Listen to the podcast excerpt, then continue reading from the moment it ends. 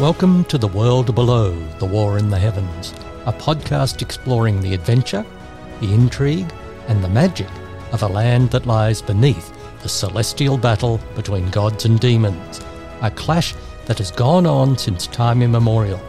I'm your guide, your interlocutor, and your host, Michael Pryor. Welcome, everyone, to episode 15 of the World Below the War in the Heavens podcast, the fifth episode of season two.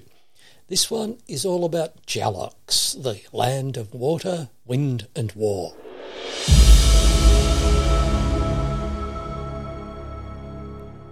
After our deep dive into four successive Anaquistian monarchs, it's time for a thematic episode. And this one is all about the southerly, daunting, forbidding, surprising island of Jallox, the wonderbox of the world below the war in the heavens. We've had 14 episodes of this podcast now, and I've already mentioned Jallox a handful of times, so it's probably time for a background up.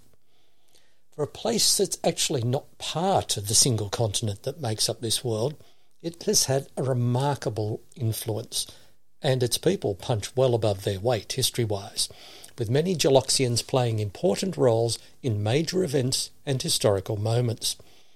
Blackguards, adventurers, thinkers, thieves, warriors, storytellers, heroes, and villains. Badooby doo Jallox has had them all and more besides, so it's worth exploring this place and its people to see why it's honoured, feared, admired, and praised.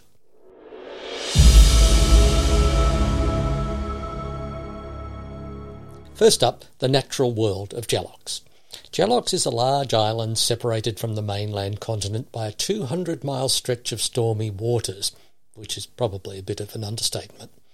The strait that separates Jallox from the mainland is treacherous, open to the wild winds that circled the globe at this latitude, and a true test of any sailing vessel. The strait separates Jallox from the mainland in a psychological sense too. Jalloxians have always considered themselves apart from the rest of the world below the war in the heavens, separate and better, more hardy, more independent, more resourceful, more good looking, and pointedly braver than mainlanders. Almost naturally, this has meant that people from the rest of the world below the war in the heavens are suspicious of Jalloxians and even, in some cases, hold them in contempt as backwater yokels. Disputes arising from this difference of opinion are the mainstay of harbour taverns along the coast of both Jallox and the continent. The island is roughly 500 miles from north to south, and about that from east to west. Both of these measurements taken as if Jallox was a square, which it isn't. It's, it's roughly heart shaped, with the pointy end, if you like, aimed south. A rugged mountain range runs through the middle of the island north to south, but plenty of other ridges, hills, crags abound all over Jallox. Rivers spill down either side of the central range and tumble their way to the sea. The northwest of Jallox is particularly wet, with many lakes, but also bogs, swamps, and wetlands of all kinds. The climate is determined by its southerly latitude, the south being exposed to the polar weather, and the north mm, rather more benign and we mustn't forget the prevailing and robust westerly winds. Generally, Jallox is stormy, chilly, windy, bracing in winter but clement in summer and spring. This makes some of Jallox very, very fertile. Some of the river valleys, for instance, host all sorts of vegetation and farmlands, but a great deal of it is bleak, rocky, and fairly inhospitable. Let it be said that there's been a great deal of competition for the best land over the centuries, one way or another. The wildlife on Jallox is like the wildlife on the continent, but more so, if you like. It has many of the same species, but they're often in variant mode, usually larger versions of the same sorts of animals that live over the water to the north. Lots of reptiles, in other words, but if the large monitor lizards on the continent are formidable, on Jallox they're phenomenal.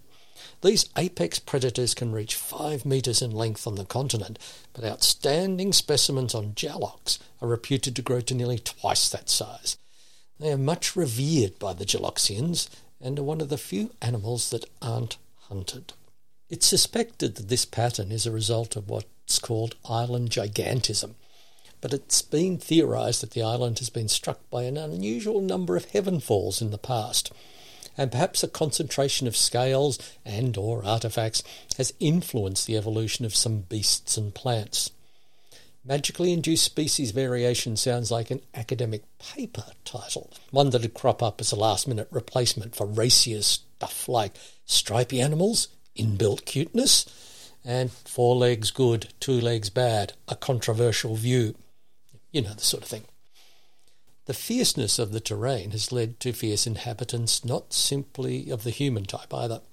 The large, flightless, carnivorous birds that roam the continent are also present on Jallox and are perhaps even larger and more fearsome.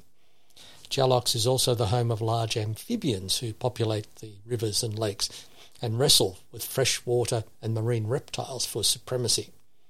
Crossing any river or creek on Jallox is a dangerous undertaking, with frogs the size of cattle ready to make a meal of anything that looks tasty. At night, their croaking can be deafening. Jallox is densely wooded thanks to the plentiful rain and includes many trees that grow more than 400 feet tall. The timber from such trees is hard, well wearing, and excellent for woodworking. The seas around Jallox are teeming with fish, and this supports many very active fishery communities. And dried or salted fish is a major commodity from this part of the world. Their smoked resis are a particular delicacy, apparently. The rugged mountains of Jallox are good sources of sought after metals, tin, copper, iron, but also the precious stuff, including gold and silver and there are actually a few very closely guarded platinum mines.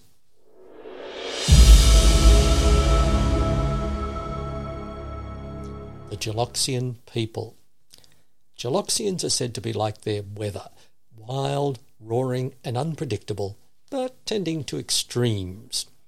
Many Jalloxians live on the coast, and since the interior is so mountainous and so wooded, travel by water is often the most efficient way of getting around. Over the centuries, Jalloxians have become expert mariners and fishers, well attuned to the vagaries of wind and water. In coastal communities, it's often said that children can swim before they can talk and sail before they can walk.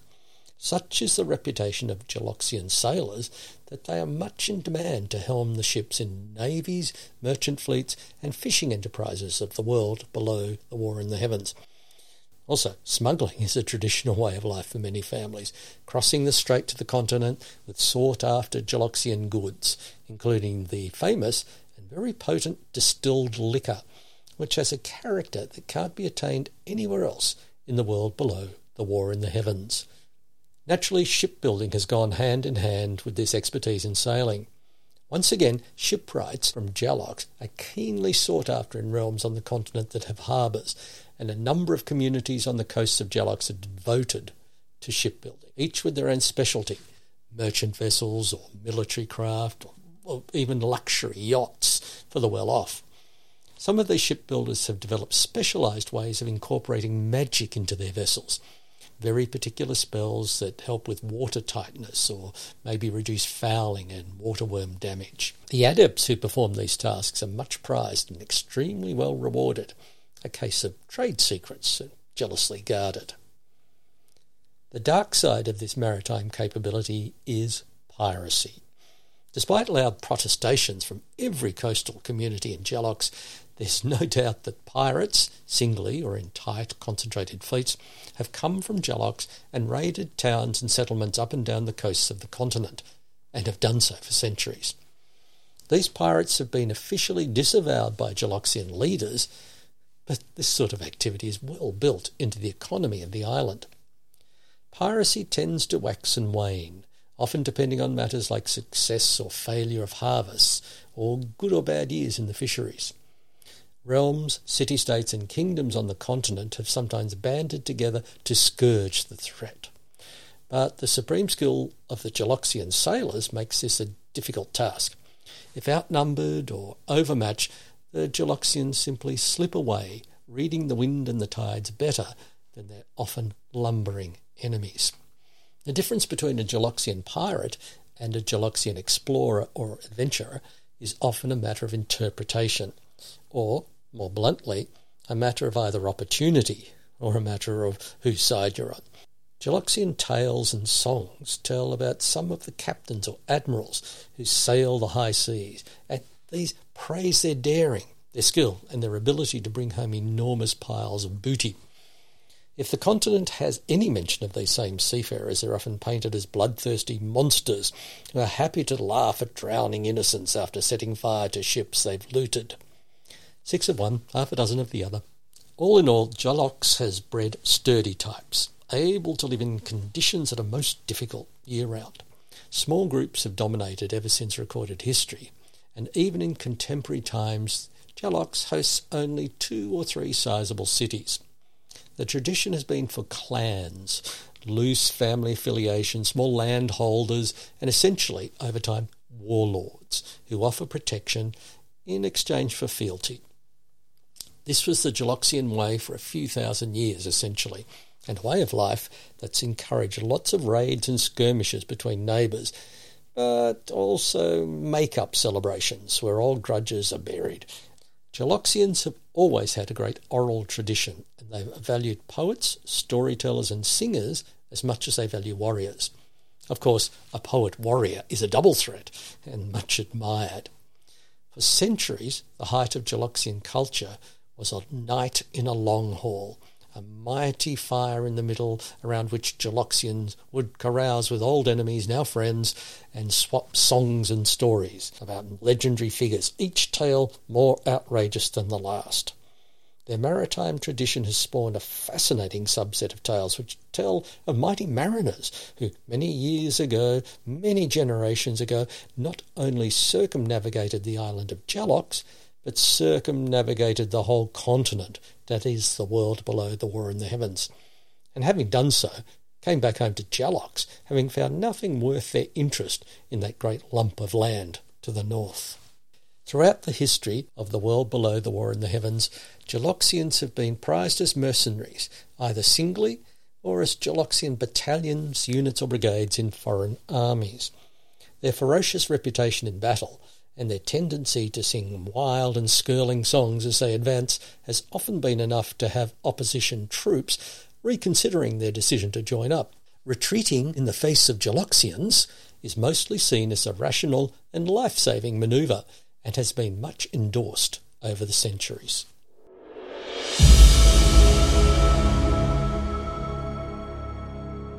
Famous Jalloxians. Actually, before looking at some of the famous people in Jalloxian history, I'd like to delve into some of the famous non people in Jalloxian history. And by that I mean the figures from song and story, the swaggerers, tricksters, and heroes who are still revered in modern Jalloxian culture. These stories have been passed down, part of the oral tradition since the earliest days in Jallox, and, naturally, Variations exist all over the place, often tweaked to suit local sensibilities and preferences. Still, common veins of narrative exist, and I'm going to draw from these.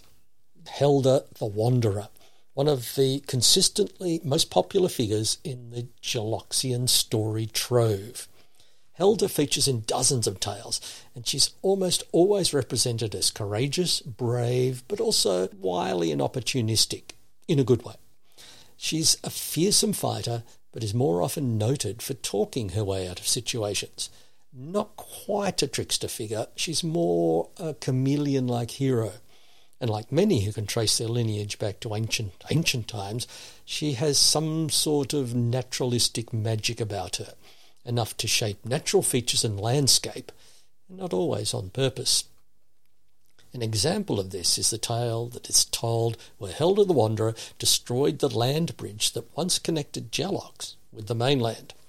The story goes that Helda often used this land bridge and strode across it to pick up all sorts of delicacies she couldn't find in Jallox. A giant of a woman, she was particularly partial to tropical fruit, and as none grew on Jallox and were only available in the far north of the continent, that's where she regularly went returning with bulging sack loads on her back.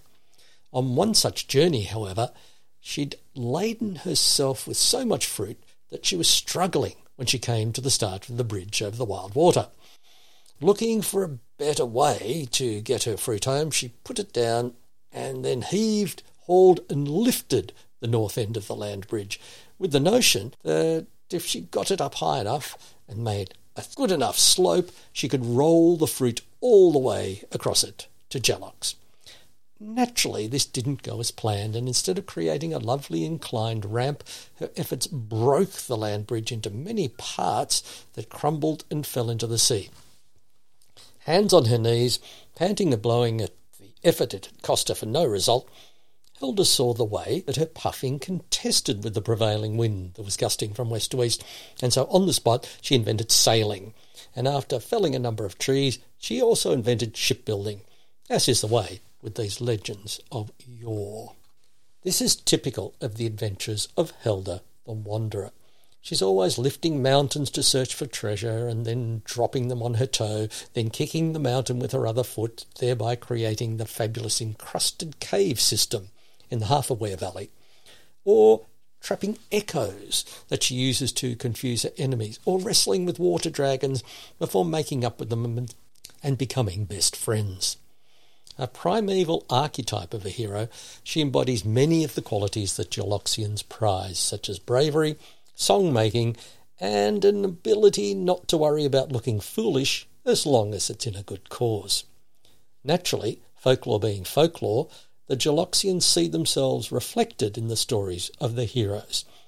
Or rather, they see the heroes reflected in themselves and the qualities they prize. Jalloxian stories abound with similar figures, perhaps not as outrageous and outlandish as Helda the Wanderer, but all with their own foibles and charm. Many stories also feature talking animals, but also sentient plant life, and, an interesting vein here, natural features that are aware, such as rocks, rivers, and mountains, alive and mobile. The aware landscape is how J. L. Humagar put it in her seminal work Archetypes in Jalloxian Folk Tales, Hallmark University Press, 1976, which, by the way, is a pretty eccentric text, but it does have the best joke I've ever read in any academic book ever.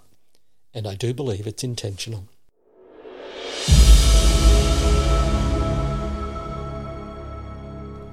If we now turn to historical figures from Jallox, many of them are famous on a local level and are often spoken about through the generations for their leadership or deeds on the battlefield, but they aren't very well known outside their local community.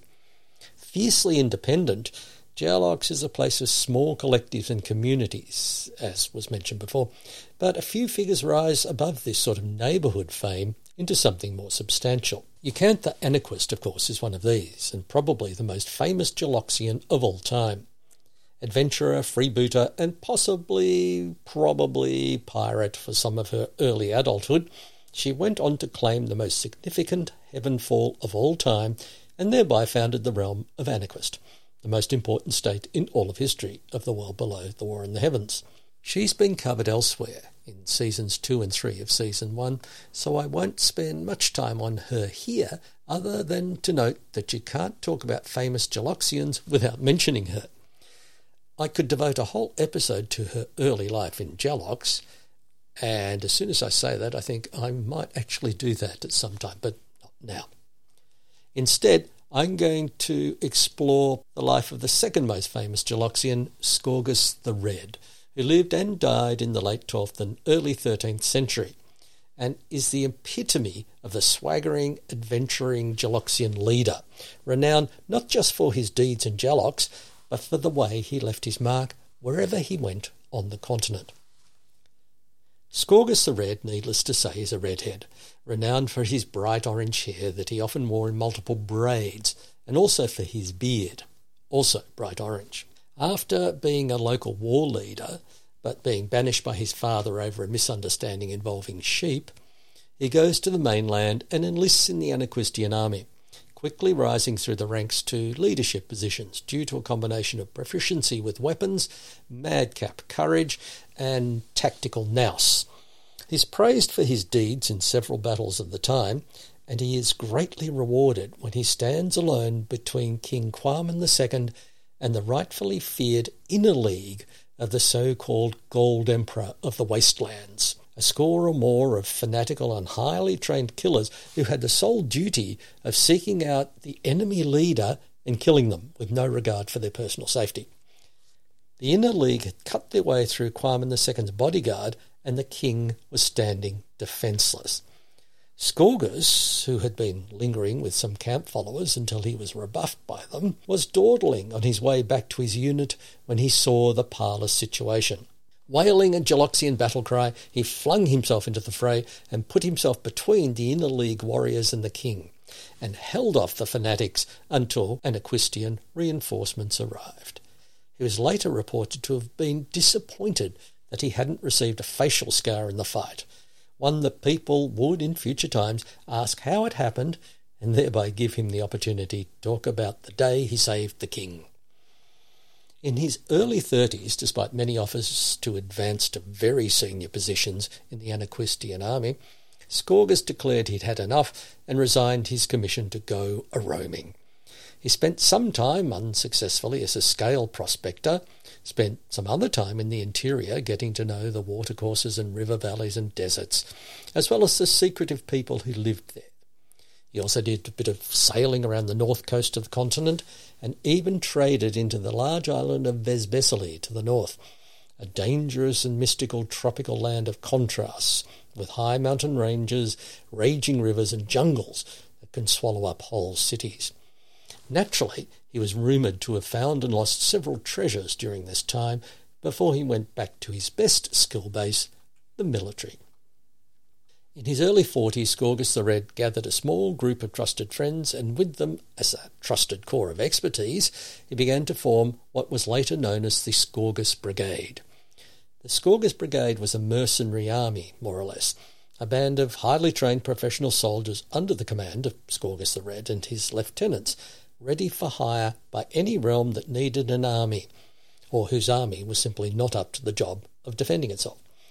Within a few years, it had gained an outstanding reputation for efficiency and, when required, ruthlessness. A kingdom, city state, or realm of any kind simply had to let it be known that they'd hired the Scourgus Brigade, and often that was enough to make any invader think twice, turn around, and look for easier targets, mumbling that they really didn't want to invade in the first place anyway. The Scourgus Brigade was famed for its success in the Battle of Beaten Ground, 1198, the Harzen War, 1205, and the defence of Lorza, 1210. All military triumphs coming from a combination of grit, courage, tactics, and logistics. Scourgus the Red never leaving his troops poorly fed or poorly paid. They were totally loyal to him thanks to this sort of leadership. Once the Scourgus Brigade was running well, Scourgus suffered from his perpetual malaise, that of itchy feet. And while his Scourgus Brigade was off fighting elsewhere with his trusted lieutenants in charge, he began to hire himself out to command armies around the rest of the continent. This gave Scourgus multiple revenue streams, a nice little earner, but it did give rise to the embarrassing Afla War, where he found himself commanding an army invading the small city state of Afla, which had hired the Scourgus Brigade to defend it. At least the matter was decided without any actual battle or bloodshed, Scourgus meeting his lieutenants and coming to a quick negotiated settlement over several crates of Jalloxian liquor. Scourgus died at home in Jallox, a home that he'd used his accumulated riches to buy a small island off the northeast coast, one that was easily defended and also easy to reach from the continent. His stronghold was renowned for its strength and its large larder full of tropical fruit.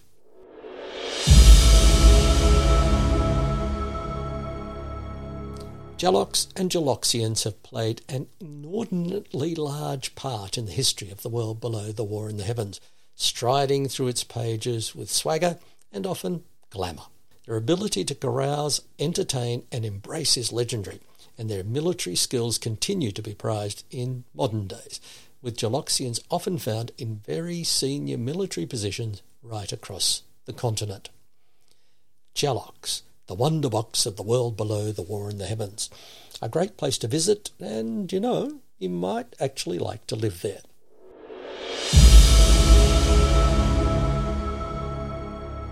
That's all for episode 15 of the World Below the War in the Heavens podcast. Next episode Tristan the Poisoner. This has been The World Below the War in the Heavens, a podcast exploring the history, culture, and esoterica of the world below, a continent of magic and mystery with inhabitants who keep one eye on the sky at all times. I've been your host, Michael Pryor. If you'd like to find out more about me and my books, pop over to www.michaelpryor.com.au. Farewell.